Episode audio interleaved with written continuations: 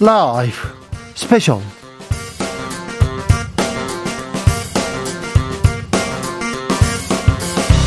2022년 8월 27일 토요일입니다. 안녕하십니까. 주진우입니다. 토요일 이 시간 일주일 동안 가장 중요한 일들 그렇게 모아서 정리하는 시간입니다. 시사 1타 강사 두 분 모셨습니다.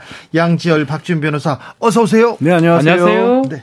지금 이 방송 영상으로도 만나보실 수 있습니다. 네, 그렇습니다. 지금 바로 유튜브에서 주진우 라이브 검색하시면 영상으로도 만나보실 수 있습니다. 선물도 준비했습니다. 8월이 저물어 가고 있습니다. 이번 8월 가장 기억에 남는 뉴스 뭔가요? 누구의 어떤 소식이었는지 8월 총정리해 주시면 세 분 추첨해서 선물 보내드리도록 하겠습니다. 카카오톡 플러스 친구에서 주진우 라이브 검색하시고요. 친구 추가한 다음에 메시지 보내주시면 됩니다. 주진우 라이브 스페셜 본격적으로 시작해 보겠습니다. 8월에 기억 남는 뉴스요. 너무 많아요. 너무 많. 어제만 해도 어제만 해도 오 아, 국민의힘 연찬회에서 뭐 노래도 불렀다더라 또 어, 외모 뭐, 폭행에도 있었다더라. 그런데 갑자기 갑자기 어, 이준석 전 대표가 낸 가처분 신청이 사실상 받아들였습니다. 그래서 법원에서 비상 상황으로 볼 수 없다. 그리고 주호영 비대위원장 직무 집행 정지. 그러니까 주호영 비대위원장 안 된다 이런 이런 그렇죠. 가처분이 내려졌어요. 이게 이제 인용이냐 기각이냐 뭐 여러 이제 논란이 됐었는데 각하 부분이 있기도 하고요. 예. 그 인용이 됐는데 각하는 왜 각하가 됐냐면 네. 아마 이준석 대표 측에서 국민의힘 대상으로도 소송을 제기하고 예. 또 그리고 주호영 비대위원장 대상으로 소송을 제기했는데 네. 국민의힘한테 하는 거는 적합하지 않다. 네. 소송하지 말라. 사람 안 상대로. 하면 된다.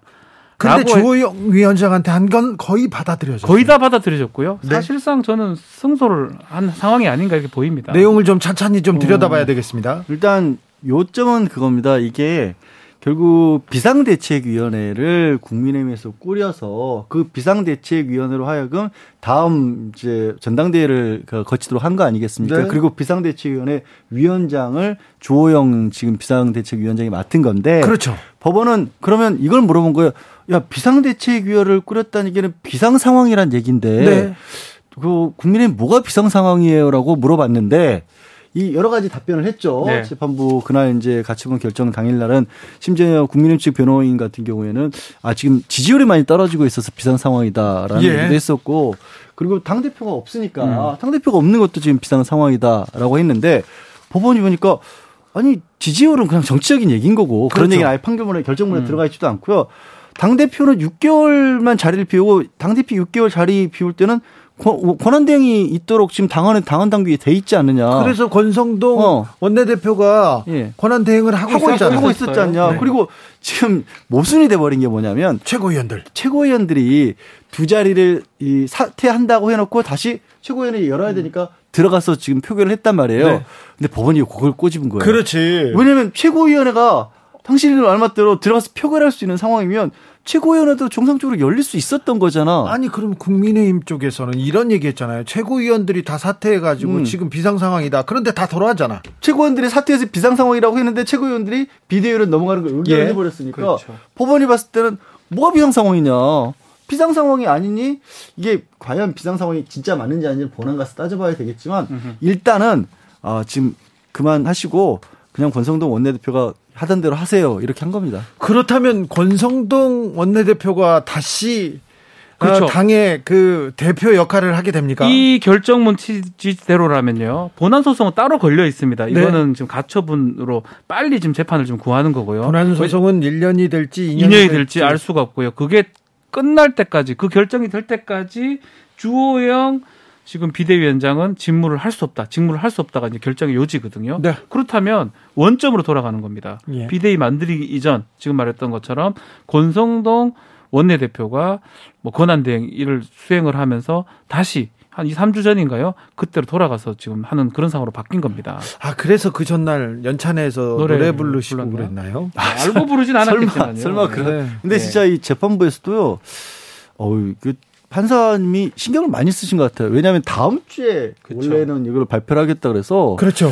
그 사실 저도 그렇고 뭐 언론이나 정치권에서도 그냥 약간 너 그냥 기다리고 있었거든요. 네. 여유롭게. 근데 갑자기 금요일 오후에 이걸 팡 터뜨리시는 바람에. 그러니까요. 어제 참. 충격적인 뉴스다. 이렇게 정치권에서는 특별히 국민의힘은 거의 진짜 패닉에 빠졌습니다. 그렇죠. 거의 지금 상황상 뭐 겉으로는 자꾸 뭐 각하가 있기 때문에 이긴 것처럼 보이는 아니에요. 아니죠. 법률적으로 봤을 아무 때는 상관 없는 거예요. 그 네. 앞에 아무 의미가 없는 거고요. 주호영 비대위원장 일을 할 수 있냐 할 수 없냐 못 한다는 뜻이에요. 그러니까 지금 자 그러니까 국민의힘에서는 자 비상 상황이니까 비대위원 비대위원회를 꾸려서 비대위를 꾸려서 네. 이렇게 이렇게 하고 당 어, 전당대회를 빨리 치러서 어, 대표도 뽑겠다 이런 이런 생각들이 다 어그러진 거죠. 그리고 다들 이제 그런 지적들을 많이 했죠. 사실 이 절차가 국민의힘에서 뭐 여러 가지 명분을 들고 있지만 이준석 전 대표를 자리에서 물러나게 하기 위한 절차 그렇죠. 아니냐 이 지적을 했는데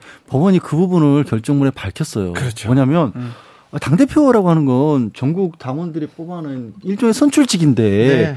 그거를 그렇게 당 차원에서 물러나게 하는 건 이거는 그 민주적 정당성을 너무 상실한 거라서 네. 정당 내부의 문제라고 하더라도 법원이 간섭할 수밖에 없다라고 한 거예요. 그렇죠. 전국위원회가 네. 1000명 정도 네. 그리고 상임 전국위원회는 만 명 이내인데 암만 그렇다고 하더라도 이 상임 전국이 또 전국위 의결로 수십만 당원과 일반 국민이 선출한 당대표의 지위와 권한을 상실시킨 것은 정당의 민주적 질서에 반한다. 잠시만요. 그러면 이준석 전. 대표가 지금 비상 상황도 아니다. 그리고 이거 당원들이 뽑은 그리고 정당한 절차대로 뽑은 당 대표 이렇게 몰아내면 안 된다. 그 얘기를 그걸 그대로 다다 받아준 받아준 겁니다. 겁니다. 그러네요. 예, 사실상 거의 완승이에요. 완승이에요. 맞는 것 같아요. 네, 완승으로 봐야 될 것 같습니다. 그렇다면 국민의힘은 이제 어떻게 갑니까? 원점으로 돌아가는 거고요. 원내대표가 잘 추스려야죠, 다시. 원내대표가 추스리지 못해가지고 추스리지 못해가지고 비대위로 갔잖아요. 근데 일을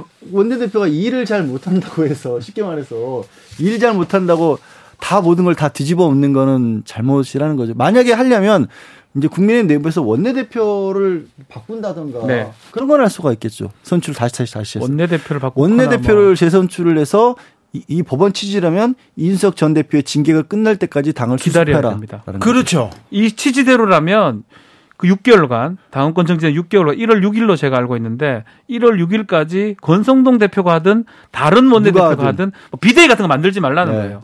그 원내대표가 왜냐하면 2인자가 원내대표입니다. 네. 권한 대행을 할 수 있는 그렇죠. 사람이 다시 뽑든 어쨌든 간에 그렇게 하는 수밖에 없는 상황이에요.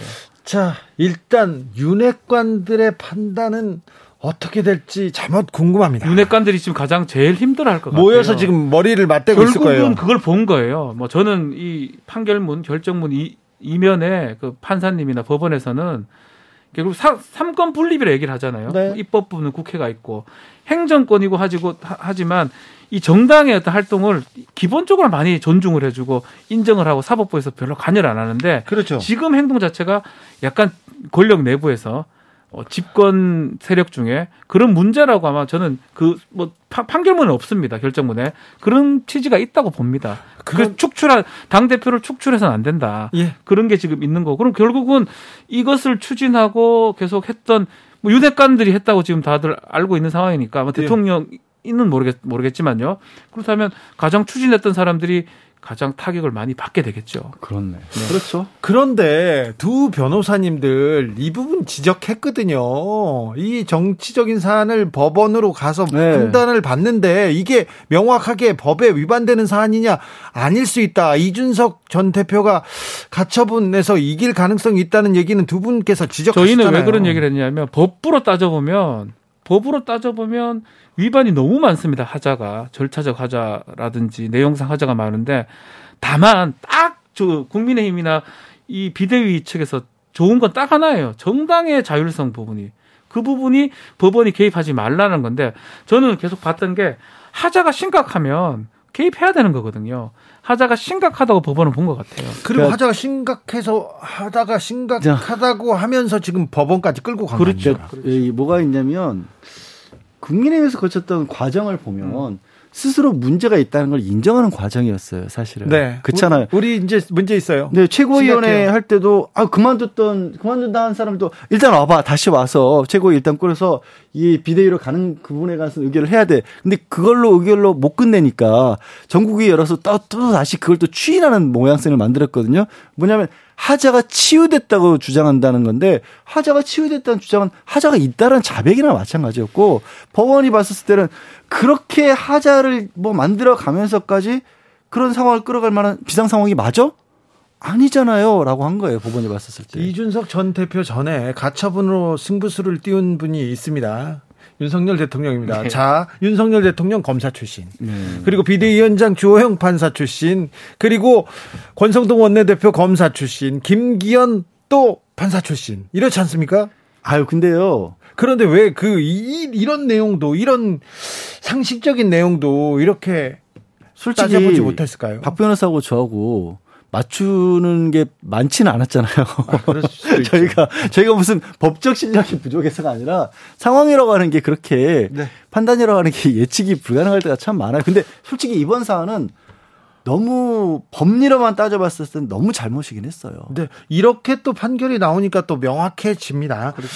그런데 그러면 국민의힘은 어디로 갈까요? 국민의힘 연찬회를 열어서 연, 대통령과 장관들이 다 모이고 의원들이 거의 모여가지고 막 회의를 했어요. 약간 연찬회가 이런 의미가 있었던 것 같아요. 예전 2015년에도 연찬회 할 때 뭐 당시 뭐 100% 맞아 떨어진 건 아니지만 박근혜 전 대통령 시절인데 아마 유승민 원내대표가 축출되고 그 이후에 했던 적이 있었거든요. 네. 그거랑 뭐 같은 건 아니지만 어쨌든 간에 일각에서는 이준석 대표 뭐 사실 사실상 시간이 끌어지면 인용이 보다는 기각으로 아마 판단을 그렇죠. 하고 그것도 좀 의미 둘 수 있는 연찬회가 아니었나. 네. 그래서 대통령이 직접 그 장소에 방문하기도 하고요. 네, 사진도 찍기도 하고 했다라는 게 뭐, 뭐, 어떤 내용인지 우리 속내는 정확하게 알 수 없지만 이준석 대표를 이제 정리하고 좀 새롭게 나갈 수 있는 그렇죠. 그 단계라고 생각하고 연찬을 했는데 사실상 이런 표현이 좀 그렇지만 말짱 도루묵이 된 거예요. 아 근데 네. 이제 박지훈 변호사 얘기한 것에 전적으로 공감을 하면서 그 분석이 맞다라고 보면 되게 안 맞는 자리였어요. 왜냐하면 윤석열 대통령, 대통령 거듭 강조했던 게 당무에 개입하지 않겠다라고 그렇죠. 얘기를 했었잖아요. 네, 네. 그러니까 거기는 국민의힘 국회의원들이 그야말로 모여서 뭐 당의 현안과 관련한 논의를 하고 연구를 하겠다라는 그런 자리였습니다. 명목 자체가. 근데 거기에 대통령이 예를 들어서 대통령실이라든가 용산으로 주요 그 당직자들을 불러서 대통령으로서 당 상황을 듣는 그런 정도 대화를 나누는 그런 정도가 아니라 직접 그 자리에 그렇죠. 함께 간 거예요. 네.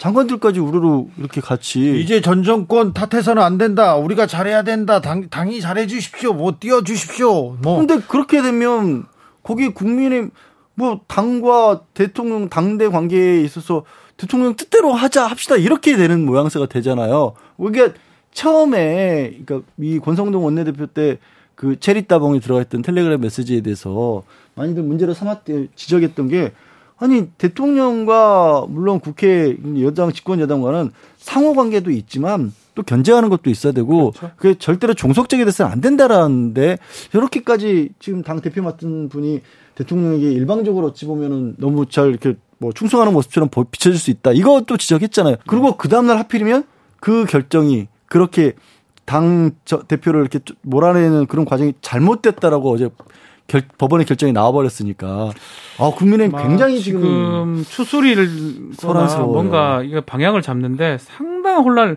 저는 가장 취임, 큰 위기입니다. 취임 100일 뭐 하고 뭐 여러 가지 얘기가 나왔는데 뭐 수해도 있었고 별의별 일이 있었는데 이번이 가장 큰 위기가 아닌가 그렇죠. 가장 큰 위기입니다. 네. 가장 큰 위기입니다. 그런데 연찬의 내용도 그렇지만 그 연찬회를 둘러싼 여러 일들이 있었지 않습니까? 네. 그 부분도 국민들 눈높이에는 전혀 미치지 못했어요. 약간 그 강의를 하는 과정에서 뭐 또 논란이 있었습니다. 아, 네. 차유람 차유람 씨죠. 차유람 씨의 당구 그, 국가대표 예, 남편이 이제 강의를 하면서 뭔가 외모 얘기도 좀 하고 또 네. 그거에 대해서 논란이 논란이 안 되면 되는데 논란이 되면서 민주당이 저런 거 하면서 왜 연찬회를 하느냐라고 비판을 하고 있고요. 술을 먹지 말라고 금주령 같은 걸 내렸는데 또 지금 술 먹는 모습들이 네. 포착이 좀 되는 거거든요. 굉장히 부적절합니다. 그렇죠. 그 그거는 그, 그 작가분이 얘기하신 게 그러니까 국민의힘이 상당히 좀좀 나이 들어 보이고 네. 뭐 남성 중심적이고 이런 모습이 있으니까 자신의 배우자님 아내한테 그랬다는 거 아니에요. 젊고 아름다운 당신이 들어가서 그 모습을 좀 바꿔라. 음. 근데 그 얘기 그것 자체로도 좀 황당하긴 한데 음. 그게 또 실명으로 뭐 배현진, 나경원 또 김건희 여사, 여사 이렇게 거론을 해버리니까 좀 전에 뭐 박 변호사가 얘기를 했지만 민주당에서 문제를 삼은, 삼은 게 아니라 배현진 의원하고 그렇죠. 나경원 전 의원이 네, 왜 이게 무슨 짓이냐 이렇게 먼저 문제를 삼았거든요. 아니 거기서도 이런 문제가 나오면 문제 삼 그 이거는 잘못 부적절하다고 얘기하다는데 또 국민의힘 의원들 박수 치고 있더라고요. 음. 그러니까 이게 이게 사실은 이게 더 논란이 돼가지고 연찬회를 하면서 뭐 여러 가지 얘기들이 있었잖아요. 다 묻혔어요. 이걸로 다 가버리는 다 거예요. 묻혔어요. 모습 포착이 됐단 말이에요. 예, 예. 그 두 가지로 연찬회가 의미가 없고요. 다음 날 터진 뭐 터졌다고 저 표현하겠습니다. 결정문으로 뭐 진짜 국민의힘하고 지금 집권 여당이 지금 상당히 좀 힘든 상황이 돼버린 것 같습니다. 아, 근데 국민의힘 모여가지고 경제 얘기는 했을까요? 민생 얘기는 좀 했습니까? 눈에 띄는 부분이 있었어요. 예를 들어서 이제 연금 개혁 전문가를 모시고 교수님 모시고 지금 대선 당시에도 그랬고 대한민국 우리나라가 지금 연금 문제를 개혁하는 부분이 상당히 시급하긴 하지 않습니까? 뭐 국민연금도 공무원연금, 군인연금이라 복합하게 복잡하게 있기 때문에 그 사이에 좀 차, 차등도 있고 이걸 어떤 식으로 바꿔나가야 될지에 관한 논의를 분명히 시작해야 돼요. 그래서 그런 좋은 모습 분명히 있었거든요. 연찬회라고 하는 게 저는 뭐 연이어서 밥 먹는 건 줄 알았더니 연구할 때 연자를 네, 쓰더라고요. 공부한다고 하죠. 네, 그런 자리가 분명히 있었는데 박 변호사 말 맞따라 그런 해프닝이 벌어지면서 뉴스에는 잊혀지는 거예요. 당연하죠. 그 이 작가의 부적절한 발언 때문에 지금 다 잊혀졌는데 아니 그런 분을 근데 사실 조금 이렇게 들여다보고 이렇게 어, 알아보면 어떤 얘기를 하시고 어떤 수준이라는 걸 알 텐데 음, 네 알겠습니다. 국민의힘은 계속해서 길을 잃고 헤매는 것 같습니다. 이게 국민을 위한 건지 아무도 국민들이 국민들이 고개를 끄덕 끄덕여 주지 않습니다. 뭐 민생 정당으로 거듭나는 거라고 결임은 채택했는데 네. 안 보입니다. 그 외모 품평에 다 가려져 가지고 4인방 얘기 나오고 네. 이제 뭐 사청사 나오고 있어 가지고 거기 거기 누구는 왜 안 들어갔냐 이런 얘기들 하고 예. 있으시죠. 네, 앞으로 계속 그런 얘기 나올 아유, 거예요. 그러면 안 되죠. 자, 국민의힘 어디로 가는 걸까요? 지켜보겠습니다. 여러분께서는 지금 주진우 라이브 스페셜을 듣고 계십니다. 주진우 라이브 스페셜. 지난주에 청와대 화보가 화제가 됐습니다. 화제가 됐습니다. 한복, 한복을 알리기 위한 뭐, 일환이었다, 이렇게 얘기했는데 또, 뭐, 이게 한복이냐 이런 또 발언이 있었, 있었고 어, 탁현민 의전 비서관 전 의전 비서관 그리고 문화재 활용국 최명호 활용 활용 정책 과장의 얘기를 연이어서 듣고 오겠습니다. 홍승표 님이 이런 얘기 합니다. 뭐 다른 것도 아닌데 화보 촬영 좀 하면 안 됩니까? 촬영 중에 훼손이 생기다면 문제겠지만 이렇게 얘기하시는데요. 화보 촬영이 뭐가 문제예요? 저도 그렇게 생각해요. 음. 아니 뭐 더 나아가서 한혜진 씨는 뭐가 잘못이 있겠어요? 그렇죠. 예, 아무 잘못이 없어요. 네. 한혜진 씨를 비난할 이유도 없고 네. 보고의 화보 촬영을 비난할 이유도 없어요. 문제는 네. 청와대를 어떻게 활용할지에 대한 명확한 계획과 구체적인 설명이 없다는 데서 시작해야 돼요. 네. 자, 그 청와대를 지금 관리하는 관리 주체가 문화재청이란 말이죠. 네. 그러면 문화재에 준한 관리가 필요한 시설이란 이야기 아니에요. 네. 문화재를 한 번 쓰는 게 얼마나 어려운지 아세요? 저도 청와대 의전비서관 시절에 문화재에서 밥 먹는 행사도 해보고 싶었고 또 다른 여러 가지 행사를 해보고 싶었지만 네. 대개 막혔던 이유가 문화재위원회의 심사를 통과해야 됐기 때문이거든요. 네. 과연 이번에 그런 심사가 있었는지를 저는 잘 모르겠어요. 있었다면 누가 이걸 허가했는지 예. 또 한번 생각해 봐야죠. 네. 그러니까 결국은 청와대를 무리하게 개방하면서 생긴 문제인데 순서가 잘못됐잖아요. 상식적으로 우리가 동네에 어떤 조그만 근린공원 하나를 만든다고 해도 이 공원을 어떻게 활용할 건지에 대해서 먼저 계획을 세우고 공원을 만들지 않습니까? 네. 근데 먼저 개방부터 해버리고 그 다음에 어 이걸 어떻게 활용할지를 부산하게 작업을 하다 보니까 이런저런 문제들이 자꾸 생기는 거죠. 네. 그럼 그게 문제의 핵심이라고 보고요. 네. 명분 그리고 기획과 연출의 어떤 설득력 그 다음에 최종 결과물이 주는 감동이 있다면 그거를 누가 뭐라고 할 수가 있겠어요. 네. 예컨대 이번 안혜진 씨 화보 혹은 보그의 화보 작업도 최종 결과물에 대해서 사람들이 어 이거 너무 멋있다. 어 이렇게 활용하면 되겠구나라고 생각했다면 이게 뭐가 문제가 됐겠어요. 네. 근데 앞서 말씀드린 그러한 것들이 하나도 갖춰지지 않으니까 사람들도 그렇고 저 역시도 이게 적절치 않다라는 생각이 들 수밖에 없는 거죠. 네. 영빈관에서 들어놓은 모델 사진, 이 사진 보고 어떤 생각 드셨습니까? 지금 뭐 말씀드린 그대로인데요. 들어 눕 는 거는 전 상관없다니까요. 들어 눕든 거기서 물구나무를 써던 뭐 덤블링을 하던 다 상관없는데 네. 왜 그런 영상 작업이 필요한지 예. 어떤 명분과 어떤 결과물로 국민들에게 설명해 줄 수 있는지가 중요하다는 거예요. 문화재청에서는 한복을 세계에 알리기 위한 뭐 캠페인이었다 이렇게 얘기하더라고요. 저도 그걸 봤는데요. 이렇게 얘기했더라고요. 정확하게는 그, 그 말씀도 있지만 우리 문화유산에 대한 관심이 방문으로 이어지도록 하기 위해 보고와의 협업을 추진했다 이렇게 말씀을 하시는데 네. 저는 이게 아주 솔직한 이유이면서 청와대 개방 이후에 벌어지는 모든 문제의 핵심이라고 생각해요. 예. 윤석열 정부는 청와대를 무리하게 그리고 절차와 과정 그 다음에 어떤 미래 방향성 없이 폐쇄시켜 버렸기 때문에 유일하게 이것을 국민들에게 설득할 수 있는 방법은 여기를 사람들이 좋아한다.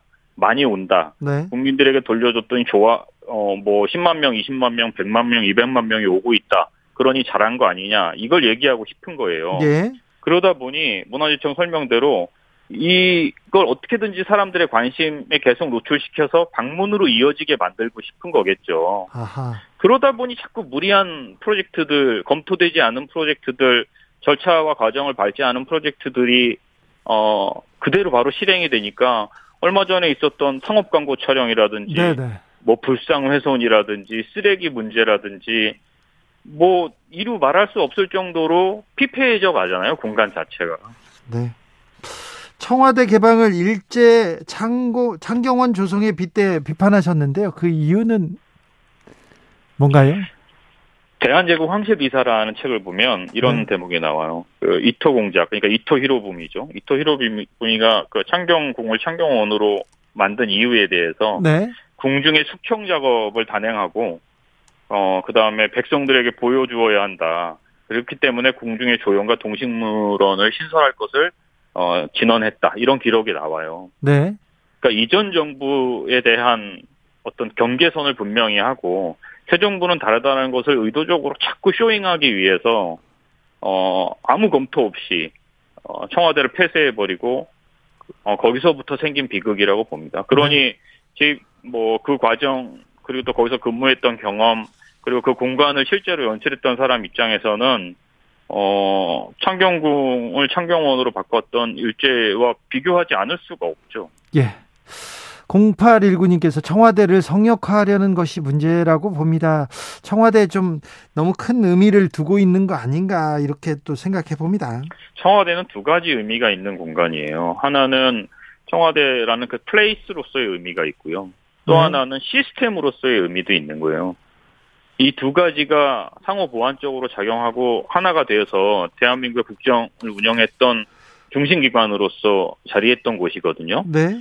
그거를 어느 쪽도 충족하지 못한 채 폐쇄했다는 게 저는 문제의 시작이라고 보고, 예.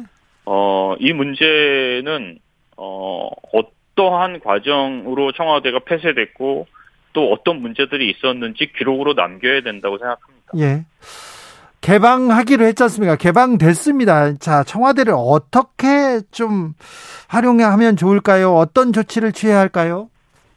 아까 말씀드린 대로 이미 개방이 됐고 또 다음 정부가 다시 청와대로 들어갈지 어떨지 그건 제가 알 수 없습니다만 어쨌든 간에 거기서 무엇인가를 한다면 그게 사람들로 하여금 설득될 수 있게 만들어줘야 되는 거예요.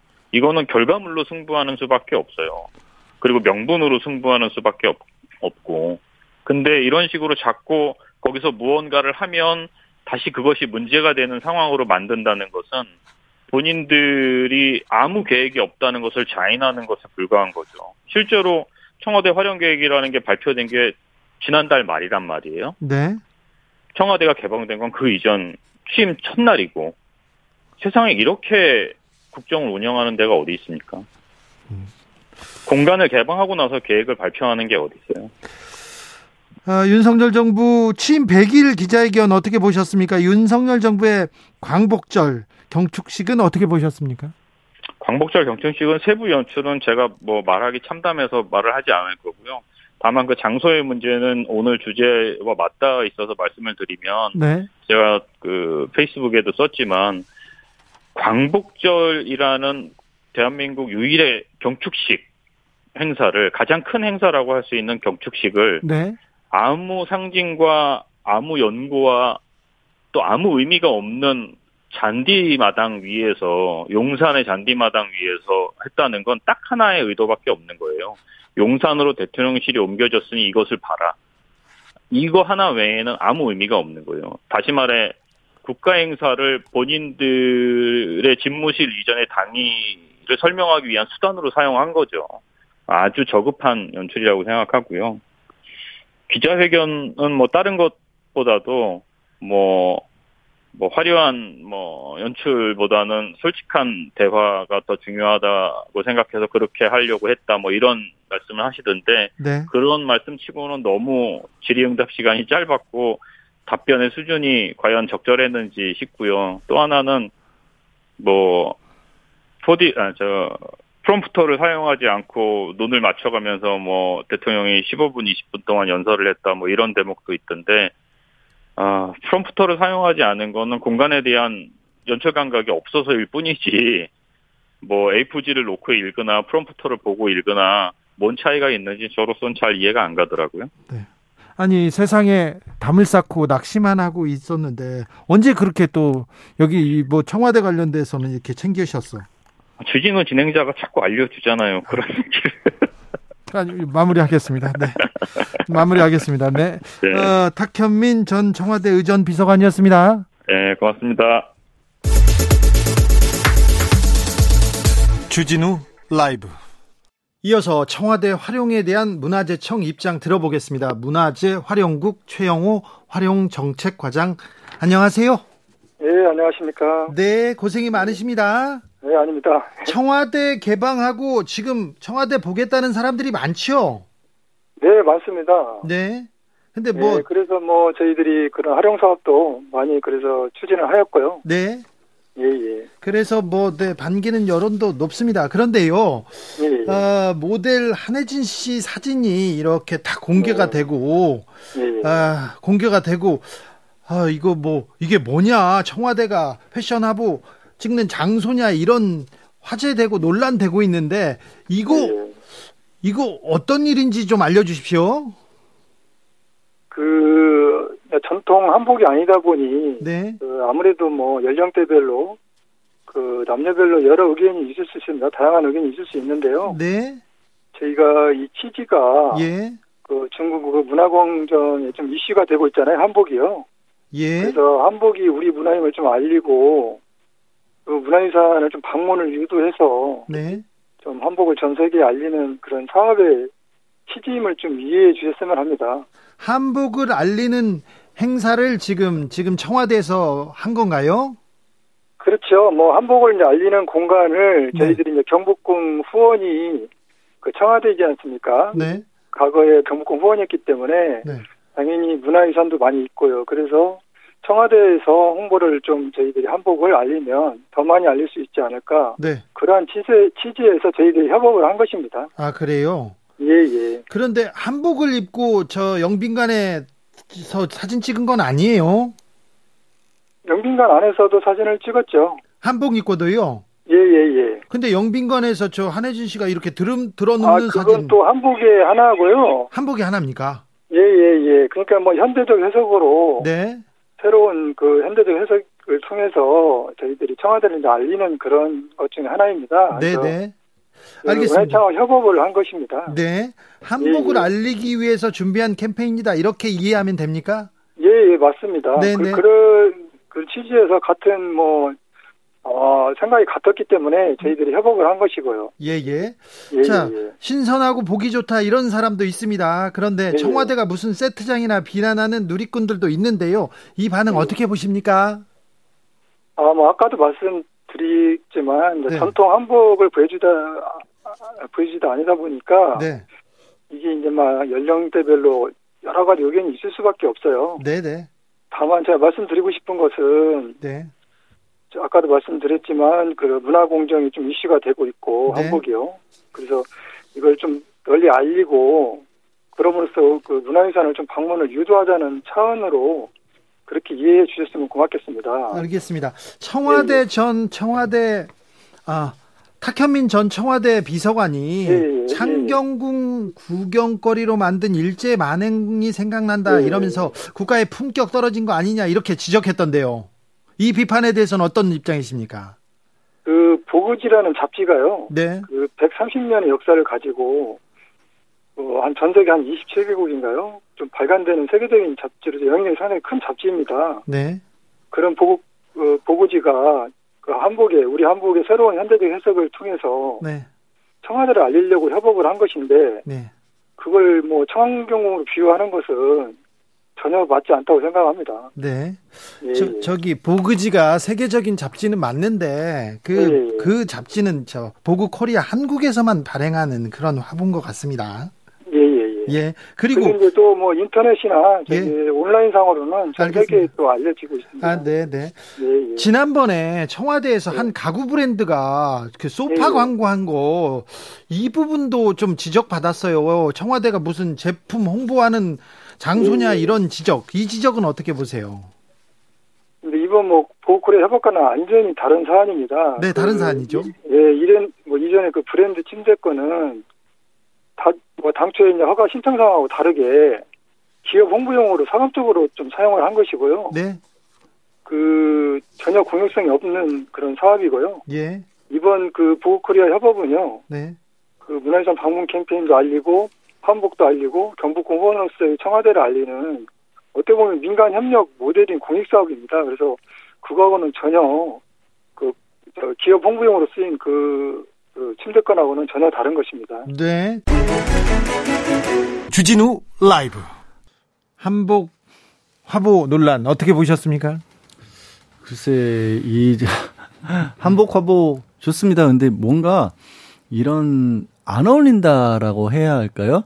이게 어쨌든 국민에게 개방된 장소이긴 하지만 청와대가 가지고 있는 역사적 또 사회적 상징성이라는 게 있잖아요. 네. 뭐 고러한 어떤 사, 사고를 주장하자는 게 아니라 그 화보를 봤었을 때 야, 우리 청와대의 역사가 담겨 있고 느낌이 그러니까 청와대의 미래가 담겨 있고 그런 느낌이 아니라 어, 좀 뜬금없다라는 그냥 막연한 저는 패션 패션은 뭐 일도 모르니까 그렇게 됐었을 때 그런데 이런 느낌을 하필이면 개방된 지 얼마 되지도 않은 얼마 음. 전까지 실제로 지난 역사도 아니고 실제로 직무가 대통령의 직무가 우리나라 최고의 어떤 의결이 이루어졌던 공간에서 만들어진 게 맞냐?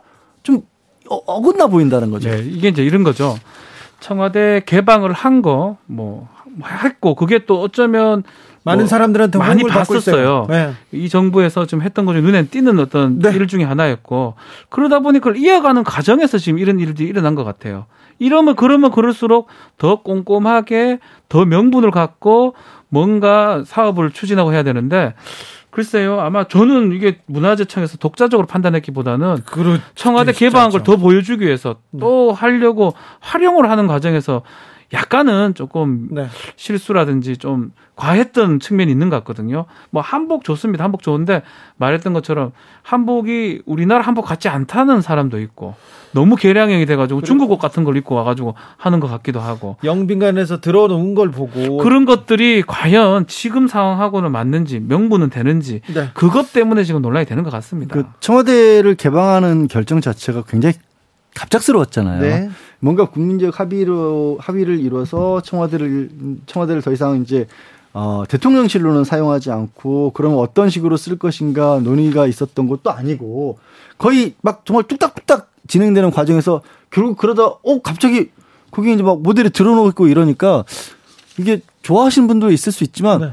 야 이렇게까지 해야 돼? 뭐 이런 그러니까요. 느낌을 주는 거예요. 그 사진을 보고 아 격이라는 얘기를 했고 좀 나는 모욕적이었어요 이런 발언도 있더라고요. 물론 아니 뭐 청와대라고 화보 찍으면 안 됩니까? 화보 찍으니까 좋더라 그런 사람도 있습니다. 김병우 국민의힘은 힘 의원입니다. 김병욱 의원은 민주당에도 있는데요. 네.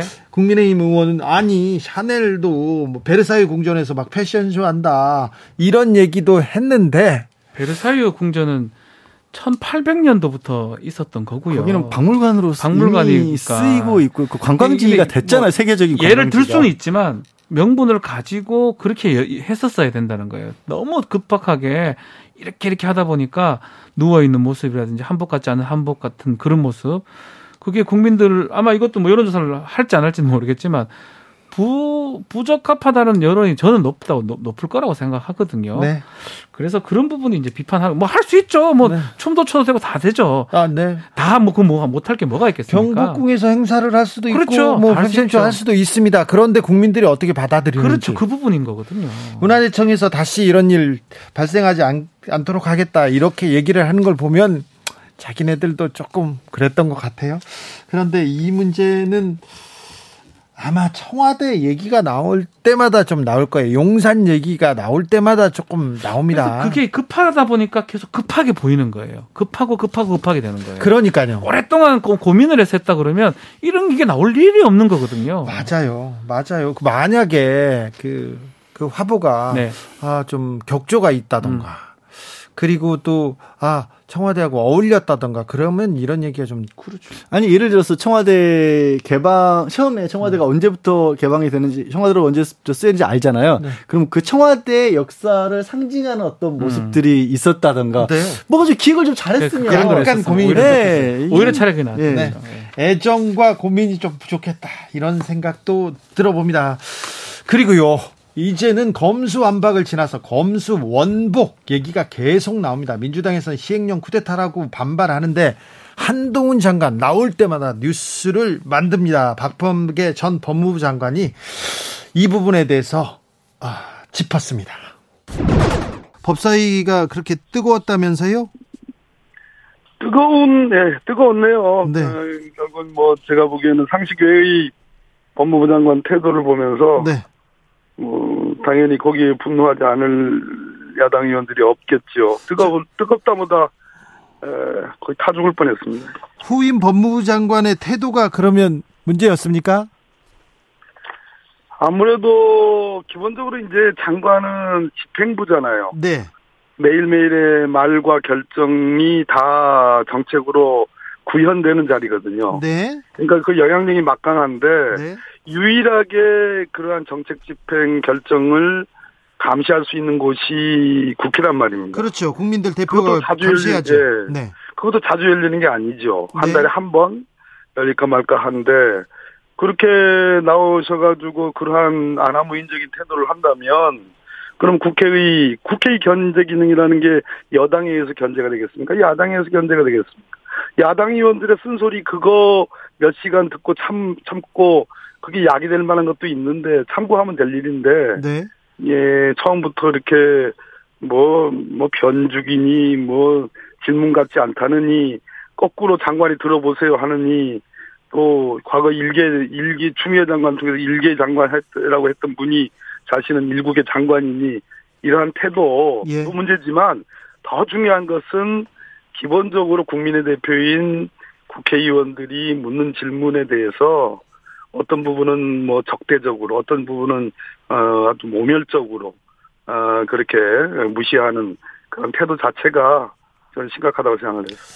아, 어제 하루 그러니까 그리고 또 한 말싸움에서 이긴다고 해서 그게 국민들한테 국민들이 이겼다 이렇게 볼, 보지도 않을 텐데 사사건건 서로 이기려고 하더라고요. 의원도 그렇고 장관도 그렇고. 어, 특히 장관의 태도에 대해서 말싸움으로 빠른 말과 그런 아나무인적 태도를 칭찬하는 언론도 있지 않습니까? 네. 예, 그런 것이 오히려 한동훈 장관을 저는 더 해롭게 하는 일이다. 네. 거기에 너무 고무된 것 같아요. 알겠습니다. 전임 법무부 장관이세요. 자, 예. 법무부를 어떻게 만들겠다 이렇게 노력하신 부분이 있을 거 아닙니까? 그리고 성과도 네네. 내셨을 텐데. 네. 일단 설명 부탁드립니다. 바로 그겁니다. 아, 제가 보기에는 어디 한정훈 장관의 이러한 시행령을 통한 수사권 원상 복구는 네. 오로지 검사를 위한 검찰공화국을 위한 어 저는 시행령 독재라고 보는 거고 네. 그것은 법무부에 있는 여러 개의 실국 본부가 있는데 그 중에 오로지 검찰국 검사들을 위한 아, 저는 법무 행정이라고 보기 때문에 개탄을 금할 수 없고요. 법무부는 실제로 굉장히 민생하고 관련된 부서입니다. 특히 예. 중요한 것은 범죄 예방 정책국 또 교정본부 외국인 출입 그렇죠. 또 외국인 정책 네. 이 모든 거 하나하나 또 법무실 1인 가구의 문제라든지 여러 가지 뭐 임대차의 문제라든지 민생과 관련된 중요한 어, 기능들이 많은데 인권에 대해서도 가장 가장 지금 그 주무부서가 법무부고요. 그렇습니다.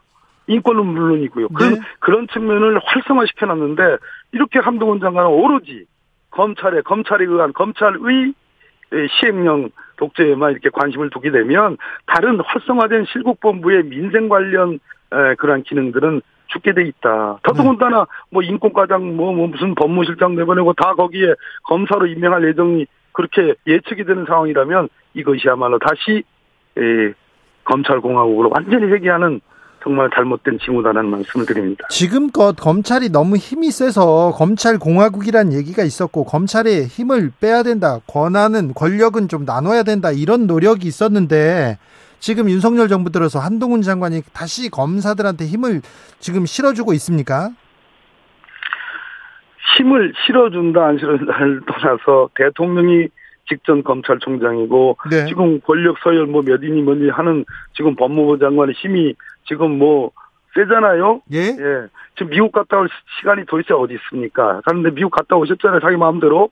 그리고 시행령 지금 자기 마음대로 지금 어, 뜯어 고치는 거 아니겠습니까? 이런 시그널이 있으면 다시 검사들의 세상이 된다라는 암묵적 시그널이 되는 것이고 네. 과거에 그랜저 검사니 벤츠 검사니 라는 검사들의 소위 이 직권과 관련된 부패 범죄가 생기지 말란 법이 없는 거예요.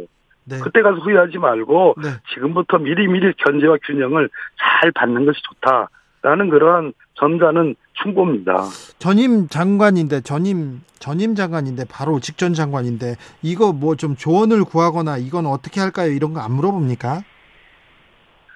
아니 안 물어보는 건 떠나서 어, 뭐 어제 그래도 말미에는 어, 제가 뭐 말할 기회는 뭐 말을 하지 말고 잘 듣고 들어보고 참조를 하시라. 라고 했는데 그건 뭐 묵묵히 듣고 있습니다. 그러나 중요한 것은 제가 했던 행정이 다 옳다는 건 아닙니다. 그러나 제가 했던 행정의 핵심은 검찰국만이 아니라 여타 민생 관련 실국 본부의 법무 행정 기능이 대단히 중요하고 네. 그런 것을 하나하나 잘 장관이 챙겨야, 챙겨야 되는데 오로지 수사 그 중에서 직권남용 수사, 직무유기 수사, 뭐 허위 공문서 작성 수사 이런 쪽에만 관심을 두는 것은 오로지 전 정권 어, 두드려 패기 이상도 이하도 아니다. 네. 라는 생각 그런 걱정이 앞섭니다.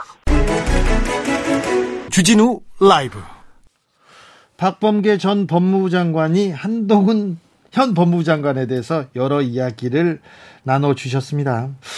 한동훈 법무부 장관 나오기만 하면 화제를 만듭니다. 그 목요일 연찬회에서도 한동훈이 제일 인기였다 이런 기사가 나오더라고요. 한동훈이 제일 인기였다라는 건 이제 국민의힘 쪽에서의 네. 얘기인 거고요.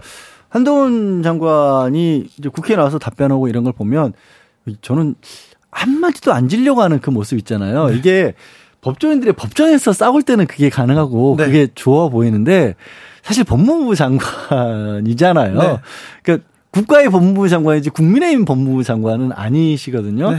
그리고 왠지 모르겠는데 뭔가 정치권에 대한 기본적인 불신 같은 게 느껴져요. 일단 네 국회의원들을 바라보는 이한 장관의 눈빛은 얘기를 듣겠다가 아, 아니라 그 들으실 생각이 없어요. 그러니까 본인이 가지고 있는 어떤 확신 그러니까 그거는 저는 한 장관 본인으로서는 소신이고 개인적으로 신념이 분명히 있다라고 보입니다. 하지만 그 개인의 소신만이 전부는 아닌 거거든요. 그리고 그게 절대적으로 옳을 수는 또 없는 거거든요. 그리고 그게 설령 옳은 방향이다고 치더라도 그와 정반대편에 있어서 다수당을 점하고 있는 민주당에서는 다른 방향을 또 추진을 해왔었거든요. 그러면 이거를 뭔가 어떻게든 좀 접점을 찾으려는 이만큼이라도 있어야 되는데. 그게 정치인데. 근데 그거는 전혀 안 보이는 거예요.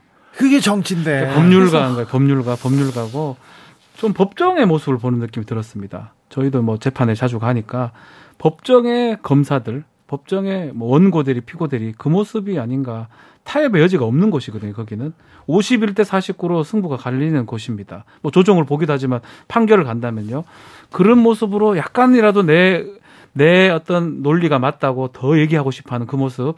그 모습이 아마 아직까지 정치인보다는 법조인에 좀 갇혀 있는 게 아닌가 근데 제가 피고인으로 법정에 네. 많이 가지 않습니까? 네. 그런데 변호사가 나서지 말라, 얘기하지 말라고 하는데 제가 욱해가지고 나서서요. 네. 판사님, 세상이 그래야 됩니까? 이렇게 얘기를 하는데 음.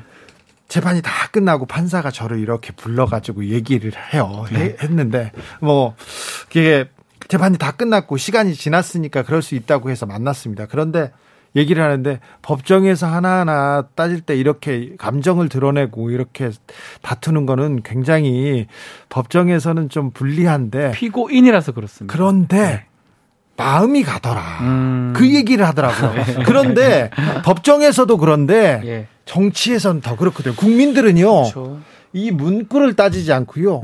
아, 저 사람이 옳은가, 저 사람이 억울한가 이런 걸 따지잖아요. 태도 태도 같은 것들이 그래서 굉장히 처음에는 뭐 인사청문회 할 때고 이럴 때는 저는 한동훈 장관이 잘 대처를 하는 모습이었다고 좀 느껴졌습니다. 아 그래요? 근데 이제 앞으로도 계속 법무부 장관은 국회랑 일상적으로 만나야 되거든요. 네. 뭐 법사 열리면 와야 되고 뭐 예를 들어서 그런 상황에서 사사건건제 이렇게 된다 그러면 국민들 입장에서도 아 저 태도 과연 맞나 중간에 있는 사람들 그리고 반대 네. 사람들한테 아 이 사안은 이거니까 이렇게 가시면 됩니다 이렇게 좀 설득하는 과정이 필요하지 않습니까? 왜냐하면 아까 저희가 자꾸 법정 얘기를 하는 이유가 뭐냐면 법정에서는요 이기고 지는 걸로 결론이 끝입니다. 네. 근데 정치는 이기고 지는 걸로 결론이 끝이 아니에요. 한 장관이 예를 들어서 본인이 옳다고 하는 방향을 그렇게 뭐 이긴다고 치죠. 이겼다. 근데 그렇게 이겨버리면 나중에 뭐 정권 교체되면 또 뒤집혀요. 네. 그럼 혼란스러운 건 누구예요? 국민이 혼란스러운 거거든요. 그래서 음. 가을 그래서 민주주의라는 게 필요한 거고 민주주의라는 게 51대 49로 투표해서 이기면 땡이 아니라 절차적 민주주의라는 것들을 강조하는 거 가능하면 서로 최대한 합의점을 도출해야 끌어내야 된다는 게 그렇게 자꾸 번복되고 번복되는 그렇죠. 걸 막기 위한 그게, 거거든요. 그게 민주주의잖아요. 그게 정치잖아요. 네, 정치고. 그런데 검사에서 네. 지금 정치인으로 탈바꿈했습니다. 한동훈 장관 취임 100일 됐더니 막 꽃다분이 꽃바구니들 막 계속 오고요. 응원한다는 거 메시지 오고요. 이지성 작가, 아유, 한동훈 외모 훌륭하다. 이렇게 찬사 받고요. 그래서 조금 걱정이 되기도 합니다. 그게 정치인도 사람이라 예. 정치인 아니라 누구라도 사람인지라 또 우리가 그런 얘기 하지 마, 많이 하잖아요. 확증 편향이라는 얘기를 네. 많이 쓰죠. 주변에서 누가 어떤 얘기를 하느냐에 음. 따라서 본인이 사람이란 만큼 좋은 얘기하는 사람 얘기를 더 귀를 기울이게 마련이거든요. 근데 그렇게 좋은 얘기하는 사람들이 이런 식으로 반응을 보이면 자기 생각이 더 굳어질 수가 있어요. 아, 내가 완전히 옳구나.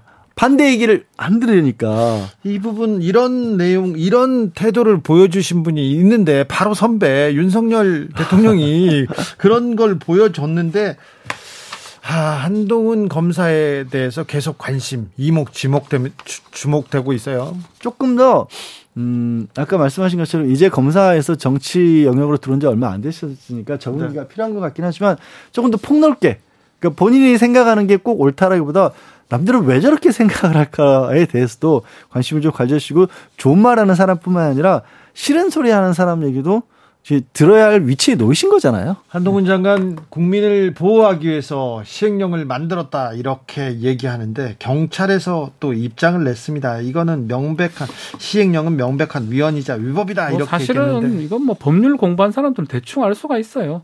헌법, 법률, 대통령인 시행령, 시행규칙 그게 법의 상위 법규를 위반하면 안 되거든요. 네. 그 부분을 지금 얘기하는 거고 경찰이 아마 공식으로 첫 입장을 낸 겁니다. 네. 경찰이 그, 공식 입장이었어요. 그렇죠. 뭐 검찰청법이 있으면 검찰청법에 맞게 검찰청법 시행령이 나와야 되는데 네. 맞지 않다라는 거 첫 얘기를 한 상황입니다. 근데 지금 경찰 얘기가 기억이 나왔으니까 뭐 좀 약간 안 맞는 상황이 벌어졌어요. 왜냐하면 그 논란을 많이 일으키고 있는 경찰국 김순호 경찰국장 네. 논란이 굉장히 많은데 그런 논란을 일으켜 가면서 경찰국을 설치해야 되는 명분이 경찰이 수사권을 가져갔기 때문이라는 거예요. 근데 지금 검찰이 다시 가져갔잖아요. 그럼 이건 필요 없어진 건가요?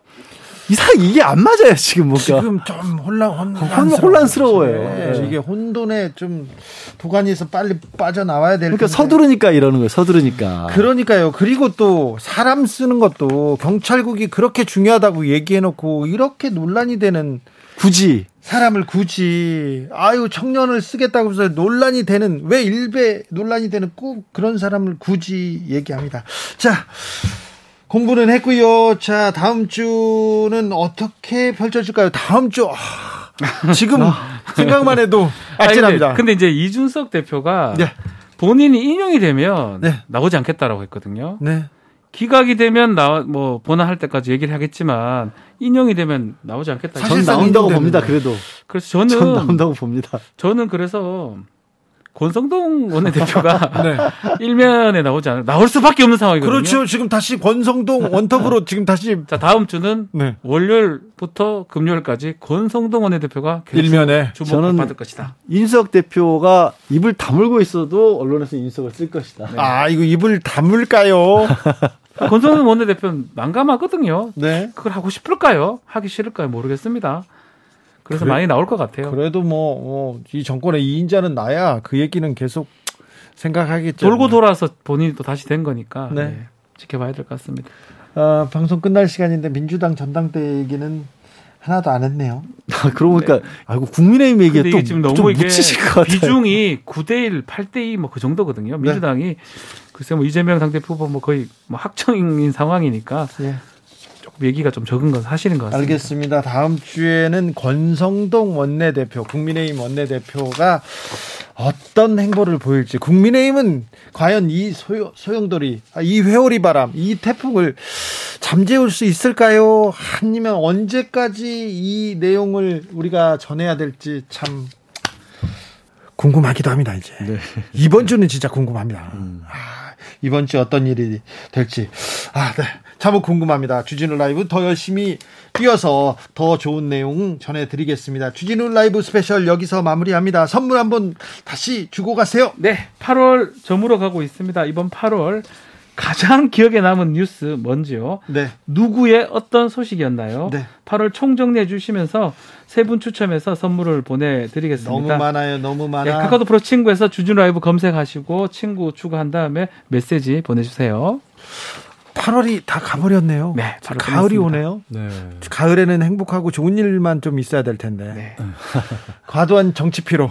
이 정치 스트레스에서 벗어나기를 좀 고대해 봅니다. 양지열 변호사, 박지원 변호사 감사합니다. 네, 고맙습니다. 고맙습니다. 주진우 라이브 스페셜 여기서 인사드리겠습니다. 저는 다음 주 월요일 오후 5시 5분에 돌아옵니다. 지금까지 주진우였습니다.